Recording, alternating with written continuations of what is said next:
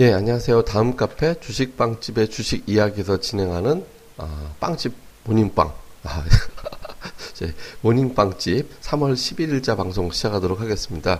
그 모닝빵집이라고 그러니까 이상하죠. 저기 원래 세시봉이라는 타이틀로 했었는데 저희 그 카페 게시판에 의견이 올라왔어요. 세시봉이 하루에 두 개다 보니까 헷갈린다. 어떤 게 오전 방송이고 어떤 게 이제 오후 방송인지 좀 헷갈린다라는 의견을 주셔가지고 그래서 이제 3시에 하는 방송은 3시 봉으로 그대로 가되 아침에 하는 거는 그냥 모닝빵집으로 예, 모닝빵집 방송이라는 타이틀로 가는 걸로 이렇게 이제 앞으로 하도록 하겠습니다. 그래서 이제 아침에 이완화 되는 거죠. 아침은 하는 방송은 주식 저 모닝빵집 오후에 하는 거는 세시봉 뭐 이렇게 진행된다 이렇게 알고 계시면 될 것 같습니다. 그 가끔 이렇게 좋은 아이디어 주, 시면 저희 또 바로바로 바로 또 반영시키니까 앞으로도 많이 부탁드리겠습니다. 예, 뭐 해외 증시 같은 경우는 좋다 말았죠. 뭐 이제 장 초반에 한 100포인트 이상 올라가기도 하고 뭐 이제 굉장히 좀 강하게 움직이고 이렇게 됐었는데 중반 이후에 이제 그 드라기 총재 발언이 이제 문제가 돼가지고 바로 꺾여 내려오는 형태가 됐죠. 우선적으로는 그 미, 저 유럽에서는 기대 이상의 어떤 뭐 부양책이 나왔습니다. 그러니까 당초 이제 예상했던 게 뭐 제가 어제도 설명드렸지만 시장의 기대치는 1차적으로는 우선 마이너스 금리를 더 확대하는 거니까 마이너스 0.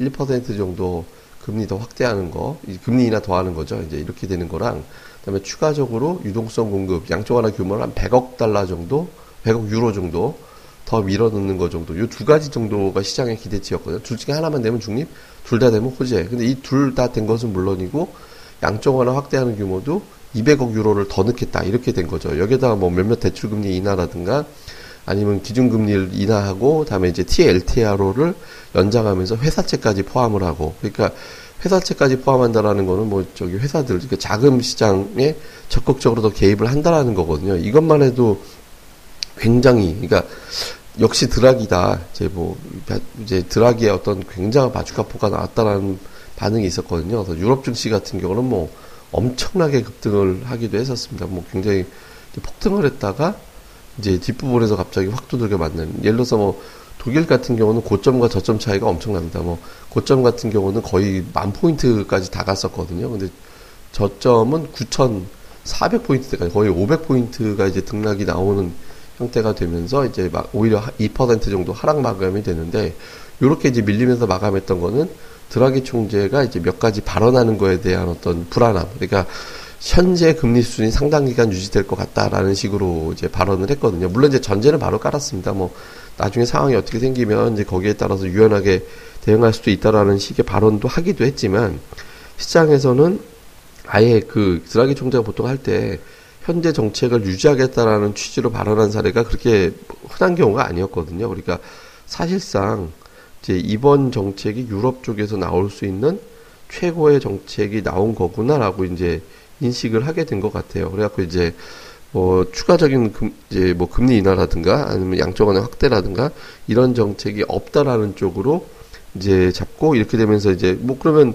유로화가 약하게 가다가 이제 일방적으로 약하게 갈 이유가 없으니까 이제 강세로 돌아서게 되고 아저 이제 돌아서게 되고 아저 저, 야, 이렇게 되면서 이제 갑자기 이제 환 외환 시장의 변동이 좀 급격하게 생기면서 이제 주식 시장도 좀 출렁거리는 그런 형태로 이제 마감이 됐습니다. 근데 이제 잘 살펴보면 드라기 총재가 이 같은 발언을 한 건 두 가지 정도로 이해가 돼요. 그러니까 첫 번째는 지금 이번에 워낙 강력하게 어떤 부양책을 했기 때문에 나쁘게 본다라면 이제 더 이상 부양할 수 있는 카드가 없다. 이 정도까지 했는데 경기가 안 살아나는 건 사실상 실패한 거잖아요. 안 된다라는 거거든요. 그러니까 이런 어떤 것을 좀 반영한 게 아니냐.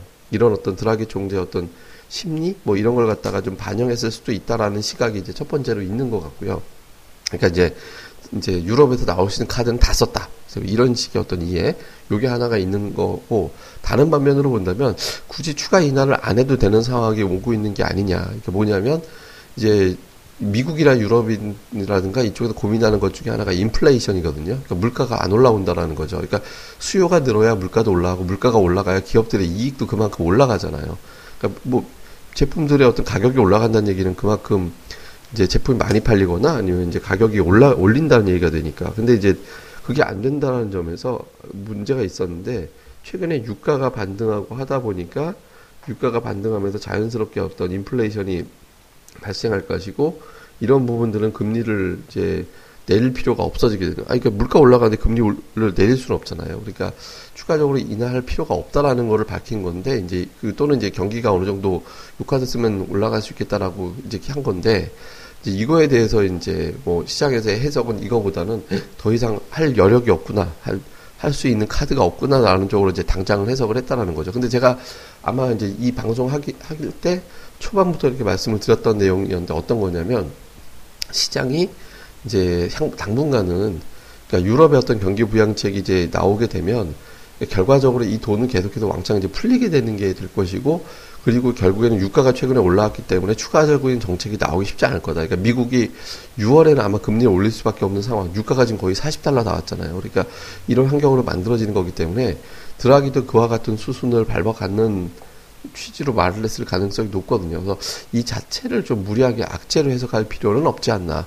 뭐 이렇게 보여집니다. 그래서 일단 뭐 재료 노출이 된 상태고 이거는 결국에는 돈이 풀리는 문제지 드라기가 앞으로 뭐 금리를 올리겠다 이런 발언을 한 것도 아니고 지금 정도는 굉장히 파격적으로 나온 거기 때문에 단기로는 조금 이런 발언에 주목을 하면서 억지로 눌릴 가능성은 있지만 유럽의 자금이 풀리면서 이 자금에 따른 어떤 산업들 예를 들어서 유럽 자금에 많이 의지하는 섹터들이 뭐가 있냐면 그러니까 예를 들어서 뭐 천억 단위 이상의 어떤 수주를 하는 산업들 있잖아요. 뭐 조선이라든가 건설이라든가 이런 쪽은 중동에서 가서 이제 수주를 해올 때 또는 유럽에 가서 선주들한테 수주해 올때 그 사람들이 돈이 있는지 없는지 모르잖아요. 그래서 유럽 은행들한테 보증 또는 대출을 해준다는 이런 각서를 받고 이렇게 이제 뭐 수주를 하게 되거든요. 그러니까 이걸 바탕으로 이제 자금을 끌어들이는 섹터들 해외 수주 많이 하는 이런 쪽은 좀 호재가 됩니다. 그러니까 어쨌든 유럽 은행들이 돈을 많이 풀게 되는 어떤 그런 여력들이 좀 생겼다라는 점에서 이 부분은 뭐 당장은 조금 이제 드라기의 발언 때문에 좀 휘둘릴 수는 있겠지만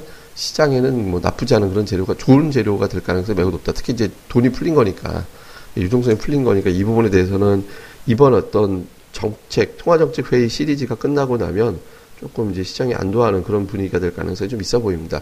이제 중요한 건 우리 시장인데 우리 시장은 어저께 좀 힘으로 밀어붙인 측면이 좀 있잖아요. 그러니까 외국인 투자자들이 이제 선물을 8천 계약을 매수를 해버렸고 주식도 프로그램 매수 중심이긴 하지만 6,500억을 샀거든요. 이게 사실 조금 억지로 끌어올린 측면이 좀 있습니다. 그러니까 이게 이 정도까지 올라갈 거, 제가 이제 어저께 뭐 세치봉 말씀드릴 때도 좀 의외의 강세다.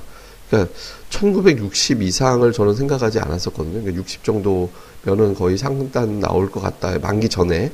근데 지금 올라가 버렸거든요. 근데 조금 오버슈팅한 측면이 좀 있죠. 근데 어쨌든 단기적으로는 조금 눌러주는 게 오히려 도움이 돼요. 그러니까 약간 좀 숨고르게 하면서 뭐 삼성전자 혼자 가든 어쨌든 삼성전자 혼자 가서 지수가 올라가든 말든 그냥 조금 종목들별로 좀 숨고르게 하는 것도 필요하거든요. 왜냐면 ADR도 좀 과열되고 이래저래 좀 불편한 어떤 수치들이 많이 보이니까. 근데 이제 궁극적으로는 다음 주에 일, 그러니까 통화, 이제 유, 유럽은 결국에는 돈을 많이 풀기 때문에 유로화가 흔해졌으니까 유로화는 약세, 그러니까 유로화 환율이 올라가는 형태가 될 가능성이 높은데 이걸 갖다가 가만히 둘 리가 없잖아, 일본이. 일본도 또 뭐 마이너스 확대하는 만에 뭐 이런 얘기 나올 가능성이 생기는 거고 미국도 지금 혼자 금리 올렸다가는 이제 또 괜히 달러화가 초강세가 되면서 자국의 제조업이 부진해지고 자국의 제조업 부진해지면 그러니까 예를 들어서 뭐 제조업 부진해지고 또 미국의 달러가 강세를 보이면 원자재 가격 떨어지거든요. 그러면 자국의 석유화학 업체들 또 원유 채굴하는 쉐일 업체들 이런 게 좀 어려워질 수 있잖아요. 그러니까 미국도 지금 신중하게 본다라면 조금 금리 인상 시점은 지금보다는 6월 정도로 미룰 가능성이 있거든요. 그러니까 이런 것들만 예상대로 나온다면 시장은 지금은 좀 불안정한 상승이 나온다고 치면 요 통화 정책 시리즈가 다음 주가 넘어가게 되면 FMC 이후에 좀 시장이 더 안정적으로 방향을 잡는 이제 그런 형태가 될 가능성이 높지 않나 이렇게 지금 판단을 하고 있습니다. 그래서 좀 요 부분은 이제 뭐 장에서 좀 봐야 되는데 몇 가지 이제 투자 포인트 오늘 장 역시 보면 이제 어제 같은 경우 삼성전자가 거의 독주하다시피 했거든요. 삼성전자 혼자 굉장히 세게 움직이는 형태가 나왔어요. 그래서 120만 원대 이게 이제까지 올라왔잖아요. 그러니까 100만 1월에 이제 110 110만 원 밑으로 내려갔다가 지금 올라왔거든요. 그러니까 이런 어떤 IT 기업들의 어떤 반전 삼성전자가 지금 최근 들어서 보면 계속 121선 뚫고 나가려고 막 이제 막 몸부림을 치고 있거든요. 올해 뚫고 나간 적이 없죠. 이 하향 이탈하고 나서 요걸 이제 뚫고 나가면서 삼성전자 만회장이 되느냐 예, 이게 되는지 여부. 근데 이것도 사실은 단기로는 좀 골치 아프긴 한데 아예 나쁘다고 보기는 어렵습니다. 왜냐하면 이제 삼성전자 만의 장세가 며칠 정도 이어지면서 시장의 ADR을 좀 해결시켜 줄 필요도 있거든요. 이렇게 조금 과열 국면에 있다. 제가 ADR 이제 타령하는 게 이 뭐 ADR이라는 지표를 들어서 종목별 강세 국면이 좀 이어졌기 때문에 이 부분을 좀 순고를 해야 될 필요가 있다라는 취지로 말씀드리는 거니까 얘는 무슨 맨날 조중 타려고 그래. 이, 렇게 해석하실 할 필요 없어. 저는 원래 원래는 좀 예전부터 좀 그 긍정론자에 가까웠잖아요. 근데 이제 조금 시장이 우리나라는 이번 사이클에는 대세 상승은 좀 나오기 어렵겠다라는 걸로 좀 생각을 붙이고 있는데 어쨌든 좀 시장이 삼성전자만의 장세가 돼서 좀 눌러주는지 뭐 요거 한번 이제 투자 포인트고 또 하나는 외국인들이 제가 어저께 표로 한번 하느라고 2009년도 때부터 자료를 쭉 뒤져봤더니 외국인들이 단기에 선물 매수를 이렇게 매수한 사례가 없었어요. 제가 이제 차트랑 그려놓은 게 있으니까 나중에 한번 올려드릴게요. 근데 이제 그런 적이 없었거든요. 그러니까 이건 어마어마한 어떤 에너지가 지금 들어와 있는 거잖아요. 그러니까 이게 이제 근데 그거에 비하면 지수는 또 되게 안 올라온 거예요. 지금 외국인들 선물 매수한 거 대비 지수가 지금 1월 21일부터 이제 저 들어오고 이렇게 돼 있었는데 근데 그 사이 지수가 최대 많이 올라와 봐야 지금 한 130포인트 정도? 근데 이 정도 선물 매수 들어오면 지수가 200포인트 정도 넘게 올랐어야 되는데 오히려 안 올라온 측면이 있거든요. 그러니까 이게 올리기 힘든 거냐 아니면 올리려고 쉬는 거냐. 이거. 근데 여기서 만약에 올리기 힘든 거라면 이제 선물 매수가 그동안에 만기 지났으니까 이제 이제 만기 지나면서 또 안 털었기 때문에 뭐 계속 들고 가서 6월에 털기 위해서 끌어올릴 것 같긴 한데 어쨌든 뭐 요게 이제 매도로 반전하면서 빠져나가는지 그러니까 선물 매매 동향에서 하루에 7천 계약 이상의 매도가 나오기 시작하면 좀 골치 아파집니다. 그러니까 이런 부분들에 대해서도 선물 동향을 좀 계속 주목을 좀 해보는 그런 그런 것이 좀 필요할 것 같습니다. 근데 기본적으로는 그러니까 각국에서 돈을 더 푸는 쪽으로 가고 있잖아요. 그러니까 이제 이런 형태이기 때문에 뭐 큰 어떤 이변보다는 좀 시장이 좀 다음 주 넘어가면 보다 좀 편안하게 안정적으로 좀 방향을 잡는 그런 형태가 될 것 같다. 그래서 굳이 뭐 큰 대응보다는 뭐 약간 아주 조금만 제가 현금 만들어 놓자라고 말씀드렸잖아요. 그거 이제 다음 주 이제 통화정 F 저 FMC까지 보면서 그때쯤 다시 또 재투입을 하는 그리고 지금 현금이 여유가 있다면 뭐 증권주라든가 아니면 뭐 이런 종목들 그러니까 이런 종목들 뭐 꾸준하게 제가 이제 기존 강조를 해드려 왔던 그런 종목들 뭐 계속 이제 매수해 나가면 좋겠다 이렇게 보시면 될 것 같습니다. 예, 뭐 자세한 내용은 저희 카페, 그러니까 이제 다음 카페죠. 주식방집의 주식 이야기. 그러니까 저희 그 카페에 다 내용이 요약돼서 올라옵니다. 저희가 제가 방송하는 거는 뭐 이제 올라오니까 저희 카페 많이들 오시고요. 특히 이제 최근에 이제 저희 운영자분들이 추천하는 종목들이나 뭐 분석해 드리는 종목들이 알짜가 되게 많아요. 그러니까 되게 좋은 종목들이 많이 올라왔으니까 여기들 오셔가지고 많이들 도 이용하시고 하셨으면 좋겠습니다. 그래서 저희 다음에서 주식빵집 이렇게 검색하시면 되거든요. 저희 카페 많이들 오셔가지고 또 이제 내용들, 좋은 내용들 많이 담아 가시길 바라겠습니다. 예, 그러면 오늘 하루 또 잘들 보내시고요. 저희가 이제 첫 번째로 진행을 하게 된 아, 모닝빵집 3월 11일 방송 마무리하도록 하겠습니다. 카페에서 뵙겠습니다. 감사합니다.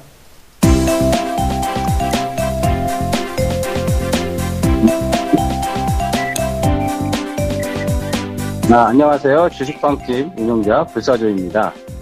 주식 투자하기 참 답답하시죠? 어, 공부하자니 배울 곳이 마땅치 않고 또 여기저기 이상한 광고에 혹해서 가입했다가 낭패만 당하고 이런 답답한 투자자분들을 위해 저희가 VIP 빵집을 열었습니다. 어, 실전 투자대 1위 출신의 공략들 발급법, 차트 전문가의 매매 급소, 시황 전문가의 쉽게 이해되는 오늘장 브리핑, 그리고 저희 멤버가 직접 탐방해서 알아낸 다양한 기업 정보를 정리해 드립니다. 부담 없이 편안하게 가입할 수 있는 신한 VIP 빵집에 많은 가입과 관심 부탁드립니다. 자세한 내용은 다음 카페 주식빵집의 주식 이야기에서 직접 확인하시기 바라고요. 문의 전화는 010-3043-0909 0909입니다. 010-3043-09없다. 네, 두번 기획해 주세요. 네, 감사합니다.